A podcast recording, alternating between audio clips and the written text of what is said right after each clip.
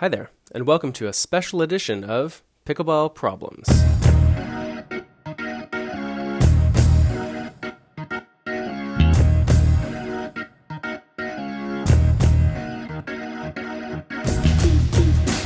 This is the show where we talk to you about various challenges that you might be having on the court as pickleball players and how you go about solving them. I'm your host, Mark Renison. But in today's episode, we're doing things a little bit differently. We recently launched a new project called Pickleball Coaching International, or PCI for short. It's a website, which you can find at pickleballcoachinginternational.com, that's devoted to helping pickleball instructors at all levels become better at what they do. Later in the show, I'll say more about PCI and why we think it's great, but for now, I want to focus on this episode and today's special theme. Today's episode of Pickleball Problems is part one of a three part series all about solving problems from the perspective of instructors. There's so many problems that pickleball coaches can face. They might have a bad venue or poor weather conditions, a disruptive or disinterested student, having players at vastly different levels, clinic groups that have odd numbers, clinics that have too many people or too, not enough people players who think they're better than they actually are, instructors who are trying to make a mark on the pickleball world but having trouble doing so, and the perennial question should I get certified or not? So the list goes on. There's lots of problems that instructors face. And I want to use these episodes to unpack some of these challenges. So sit back, relax, and let's see if we can solve some pickleball problems for coaches. Hi, Mark. What's the best way to organize a lesson with five players on a single court?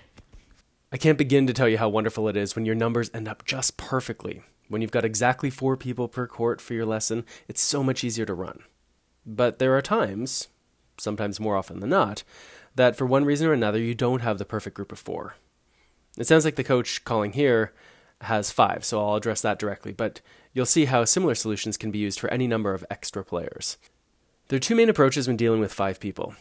The first is to run the drills and games as though there were just four people, but to find a way to rotate that fifth person in and out. Here's an example. Let's say you want to observe the players play a real game. You know, it's the start of the lesson and you want to see what they look like in action. If you had just four players, it'd be simple. Have them play, and after a predetermined amount of time, say 10 minutes, get them to stop so you can share your observations. You can tell them about what you saw. With five people, you can do the exact same thing, but after certain intervals, say every two minutes or every five points, have one person take a short water break. Just switch them in and out.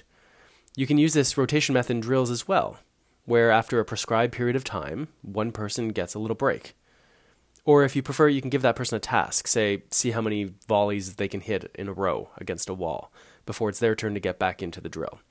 So essentially, you're just running a four person lesson, but rotating that fifth person in and out frequently. And it's not always the same person that's rotating in and out, right? You take turns so everyone spends as much time playing as everyone else and as much time not playing as everyone else.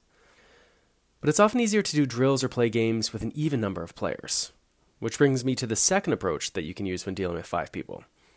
That is to make yourself, the instructor, the sixth player. By playing in, we call this, as the sixth person, you ensure that everyone has a partner all of the time. You can divide the court into three lanes if you want, or have one team face off against the other for a few points and then have one whole team rotate out while one whole team, including you, rotates in. Having six people in the clinic can make rotations a little easier, and you playing in has the added bonus of giving the players a chance to play against the coach, which they often really like. The caller was asking specifically about five players, but the same approaches can be used if you had seven players. Well, let's say you had two courts. You could have six people doing a drill or game at any given time, and then have the seventh person be the one who takes that break, right? The water break or does some other activity. And then they get to rotate in while someone else rotates out. Or you could put yourself in to make an eighth player to even things up. I do have one warning, however, when it comes to playing in. I've seen a lot of times where the instructor gets so carried away in the drill or the game that he or she then loses focus about their main responsibility, which is coaching, not playing. This happens either because they just get carried away in the activity or because of their limited playing skills, they really need to focus on doing the drill or the game correctly. And if they really have to focus on doing the drill or game correctly, it becomes much harder for them to focus on their players. So, this is where playing skills matter.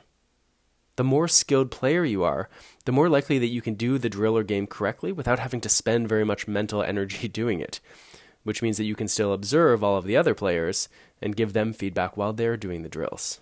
Even if you're playing in, you've got to remember that you should still be easily identifiable as the instructor. If someone was walking by, they should be able to tell that you are the coach, even though you're playing in. And so that means observing your students, that means leading the group, that means giving feedback, that means having that coach presence. And if you can't do that and play at the same time, then you probably shouldn't play in. So the better your playing skills, the more likely you'll be able to act as a player and a coach simultaneously. Hey, Mark, I have a question.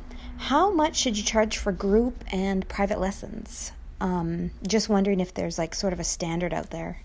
Thanks. This is a difficult question. I'm going to be honest with you. While pickleball isn't totally the wild, wild west anymore, it's not long ago that it was, at least in terms of paid coaching.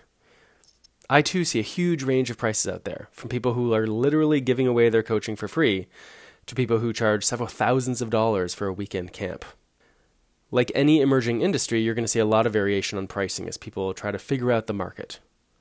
So, here are a few things I would suggest you do to figure out what price is right for you. Take a look at the other people in your geographical area that are doing the same thing. What are your competitors charging? That should give you some idea of what the market is likely to be willing to bear. You should also think about what you bring to the table. Do you have extensive experience as an instructor, or is this brand new territory for you? The stronger your background as a coach, the more value you're likely to offer and the more money you can charge. Now, this isn't always true. Sometimes you see people who have no coaching experience who decide that they should go in and they should be paid $150 an hour. We'll see. You should also consider what your expenses are. Are you paying rental fees for the courts that you use? How about equipment? Have you had to buy balls and buy paddles for your students? What are your travel costs? How about advertising costs? These things should all factor into your pricing decisions, especially if you're trying to run this as a business that makes a profit, or at minimum, not losing you money. So I've been skirting around this issue a little bit, not giving you a very precise answer, and that's because talking about money can be tricky. If you go online and you look at the best known coaches out there, you'll see that they're charging about 20 to $40 per person per hour for group lessons, and significantly more than that for privates. Me personally, it fluctuates a little bit depending on a number of variables. If you go over to thirdshotsports.com, you'll be able to see under our clinic section what we charge for the different programs that we offer. One final suggestion I'll offer is to get feedback from your players about your pricing after the fact. After all of our clinics, we send a survey, we send a follow up email to people that includes a survey, and we ask them to fill it out, and they can do so anonymously. Tell us about the clinics, what you liked, what you'd like to see different, etc. And one of the things that we ask about is value. Given the price that you paid for this, how much value did you get? Was it good value for the money? And we give them different ways that they can answer these questions so we get a clearer picture. And if people are saying, oh, well, no, it was way too expensive for what I got, luckily that doesn't happen very often, then that tells me something about the pricing. If people are saying across the board, wow, this is exceptional value, there's probably an argument to be made that we are undercharging. In fact, I think that we are sometimes undercharging for the most part. Um, but at the same time, one of the other values that I have is that I don't want people to be priced out of the lessons. I don't want them to be so expensive that only a segment of the population can afford to take them. So that might also be something to keep in mind too.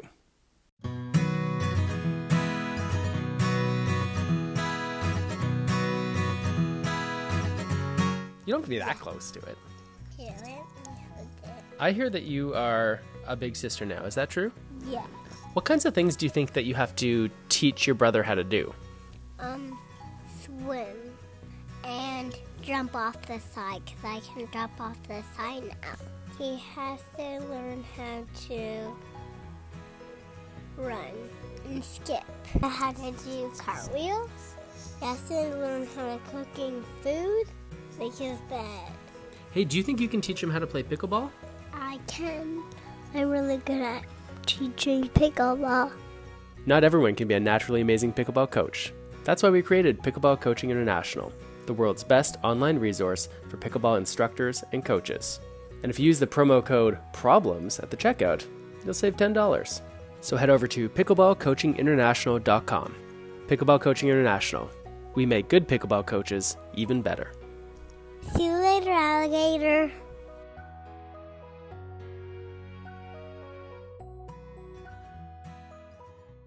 Hey there, Mark. Uh, my question is I rent out space at a local tennis club, and my pickleball, pickleball lessons typically take place after open play. Each week, there are always some stragglers from the open play group, and they hang out on the benches at the side of the court and watch my lesson. They aren't actually on my court, but they are close enough that they are able to see and hear everything that I say. I'm kind of new to coaching. Is this acceptable behavior? Thanks, Mark. You didn't say whether these people are hanging around so that they can get some free coaching from you, or whether they're just kind of absent mindedly transitioning from their own playing time to the rest of their day. Here's what I do in this situation I'll get my lesson up and running and have the people warming up or doing a particular warm up drill, making sure they're focused. And then I'll, as I'm rotating around, I'll just sort of wander over to those observers. I'll say hi, I'll be friendly, I'll introduce myself if I don't know them. I'll even ask them how their pickleball was that day. I'll also ask them if they have any questions about the lessons. Maybe I've got a business card in my pocket just in case. If they do, then I'll answer them. And if no, they don't have any questions, then I'll say something like, Hey, I don't know if you know this, but people taking lessons are often quite self conscious because, you know, they're working on new things and they often fail and they struggle. And so having an audience to watch them can sometimes be really difficult for them. And in my experience, usually these people, these onlookers, will almost always get the hint they're not meaning to make people uncomfortable. They were just, you know, watching, observing. They were curious. They were chatting with each other. They didn't want to go to lunch or wherever they're supposed to go next. They weren't doing this to try to make people uncomfortable. And so when I bring it up and mention that it might make people uncomfortable, almost always they'll get the hint, they'll pack up, and they'll head out. Occasionally you'll have people who don't, who will say something like, Well, I'm not on your court. Well, this is a public place. I'm allowed to be here, whatever. And then you have to get a little more firm and it gets uncomfortable. Maybe you even have to get management involved, something. But that's always the exception, not the rule. For the most part, if you have those stragglers that you don't really want hanging around unless they're paying you for an audit pass or something so they can watch, just go over and gently say, Hey, some of my students are kind of self conscious. Would you mind taking your conversation, you know, just down the road a little bit, right? Or to the cafe or whatever your place is like. Almost always that'll work. In the beginning, we gave you unlimited power and asked just one thing in return. Just one thing. Just keep it in. What were we thinking? Mistakes were made, lives were lost. But this time, just relax. We've got you covered. Selkirk power, control, no compromise. Hey, Mark. I'm uh, trying to decide whether I should get certified to teach pickleball. It's expensive and time consuming, so I'm wondering if it's worth the investment. How important is it for me to get certified? I get this question a lot. Before making the investment to any sort of professional development, I think it's a good idea to ask what you're looking to get from it. Be clear on what you are doing and why, and then assess whether one program or another will deliver for you. I'm a firm believer that there's a need and a desire for instructors to do more learning. As pickleball grows and there's more people teaching, and there is, frankly, more competition for instructors, coaches need to get better if they want to be successful. And this is good, I think, because it incentivizes people to improve their own teaching skills, improve their knowledge base if they want to go out and stand out as effective coaches. That said, I'm not crazy about the certification programs that are currently on offer. I wrote about this in an article called Why I'm Not Certified to Teach Pickleball. I'll link to it in the show notes so you can read that if you like. In my experience, I find the current programs as they exist too rigid in their approach and lacking some of the key components that I think strong educational programs should offer. Incidentally, that's why I designed Pickleball Coaching International because I found that even people who were certified were coming to me and saying, hey, I need more resources. Yes, I have the certification. Yes, I have the certificate. I've got the business card. But I don't really feel comfortable that I know what I'm doing out there. I don't really know what I should be teaching or why. And so PCI was born out of that desire from instructors who were certified or not to help provide these educational tools. Right? PCI doesn't certify you. There's no test, there's no exam, you don't have to travel, it's all online but it really is educational. And so I think this provides an environment, PCI that is, that's flexible, that's student centered, and frankly, more comprehensive than some of the other things that are out there. So, why should you get certified? Well, one reason that people like to get certified or think about it is liability insurance. And the certification programs that are out there are something you can opt into to get that insurance. And that's definitely a good idea if you're coaching regularly. And in many venues, they will only rent space to you if you have insurance. It's an annoying expense. No one likes to pay for insurance, but it's increasingly an important one and one of the costs of doing business. Also, one more shameless plug at PCI, we offer liability insurance. You can get it through us at a discounted rate. So, why else might you get certified beside the insurance? Well, you might like saying that you're certified. You might like having that on your business card. You might like going to a dinner party and saying, Yeah, I'm a certified pickleball coach. And I think that's great. If that is how you feel that I want that certification, I want that stamp of approval, then you should 100% go out and do it. It takes time, it takes effort. You've got to pass a skills test, you've got to pass a knowledge test. Those are things that you will work hard for. And I know lots of people that are really proud that they did that, and they should feel proud. So there are a few different reasons people might want to get certified. They might want to be with a group of other people, other instructors that they're learning with together. They want to increase their knowledge or their understanding. They want to get insurance. And the certification programs as they exist might offer that, and you may be happy with that. What we're providing over at PCI, whether for people who are certified already or who are not, is a totally different project. It's about education, not certification. So if you're interested, head over to pickleballcoachinginternational.com and maybe you'll like what you see. For this question, we're doing things a little bit differently. I run something on Facebook called the Pickleball Instructor Forum. You can check it out if you're interested. And one of the questions someone asked lately had to do with retention. Not retention of students, but retention of skills.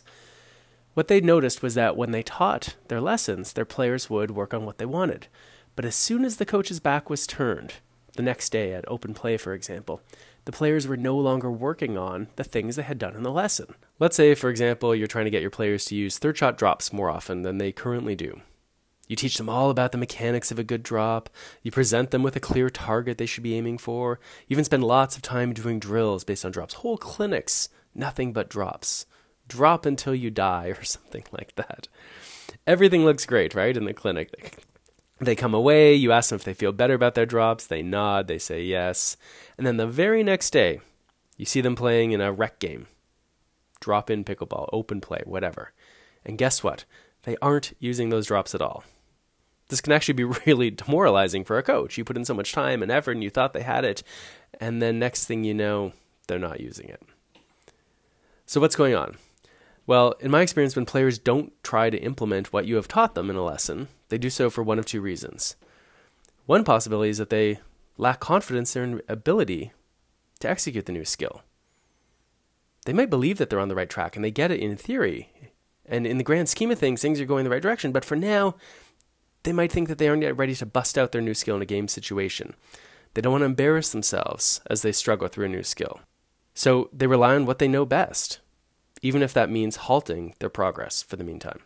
The alternative, and I think more common explanation, is that you as the instructor didn't do a good enough job of selling the topic. And by that I mean convincing your players why what you're teaching them is important and worth doing. Working with adults means that you are likely to get students that cooperate in the drills you're doing, in the activities you're doing, even if they don't fully buy into the rationale behind it. That's different with kids, right? If kids don't get it, if kids don't buy into it, they'll let you know. But the adults, they'll often be obedient. So they're being polite when they perform the tasks without believing them to be important. But as soon as they're outside of that lesson, as soon as they don't need to be polite or deferential to you as the instructor, they will do what they think is valuable, regardless of whether it matches up with your ideas or what you said in the last lesson. If they don't buy it, they won't do it. So, what do you do? If your students aren't following your instructions, it's because they don't yet have confidence in the new skill, then they need your encouragement. Invite them to take more lessons or suggest they set up a training opportunity. At the very least, empathize with their situation. Tell them that you know it's hard in rec play when people are watching, when there's a consequence for missing that drop, for example. That it's hard to try those new things. Empathize with them. But also try to set up rec play as an opportunity to test out these new skills in real life situations. And then, grand scheme of things, it doesn't really matter that much if they make a shot or miss. What matters is their effort to try to get better. But if your students haven't bought into your vision of what's important and why, then you need to do a better job of selling the topic. Make sure that you yourself are crystal clear on why what you're teaching matters. Why do third shot drops matter? What's the point of them? By the way, it's not about getting to the net, which is what we often think. Drops are about neutralizing your opponents who are looking to pounce on a high ball. And by playing a slow low ball, a drop, that limits their ability to do damage. That's what the drop is about.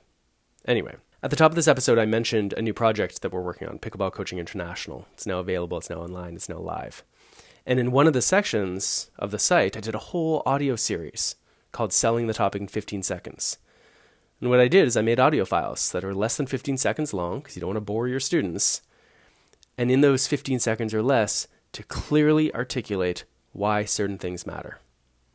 I covered a whole range of topics, including why the setup matters, why you should serve and return deep, why you should play drops, why you should play drives, why you should avoid the middle of the court with your return of serve, why you should use spin. These are just some examples. And the hope with doing this audio series was that instructors who are members of Pickleball Coaching International, that they then are more empowered to go out and teach their lessons, really sell those topics well, so that their students are working on those things not because the coach said so, but because the players themselves really buy into why they matter. Once your students understand why what they're working on is important, they're more likely to do it, whether you're watching them or not. And we'll leave it there. As I said at the start, this is the first in a three part series of episodes devoted to coaches. So be sure to subscribe wherever you get your podcasts so you can join us for all the latest episodes. Also, remember that if you head over to pickleballcoachinginternational.com and use the promo code PROBLEMS, you'll save yourself $10 off any membership. Thanks to everyone for listening. If you have a problem you'd like me to tackle, coaching or otherwise, record a voice memo on your phone and just simply email it to me, mark at thirdshotsports.com. All right, thanks for listening and see you next time.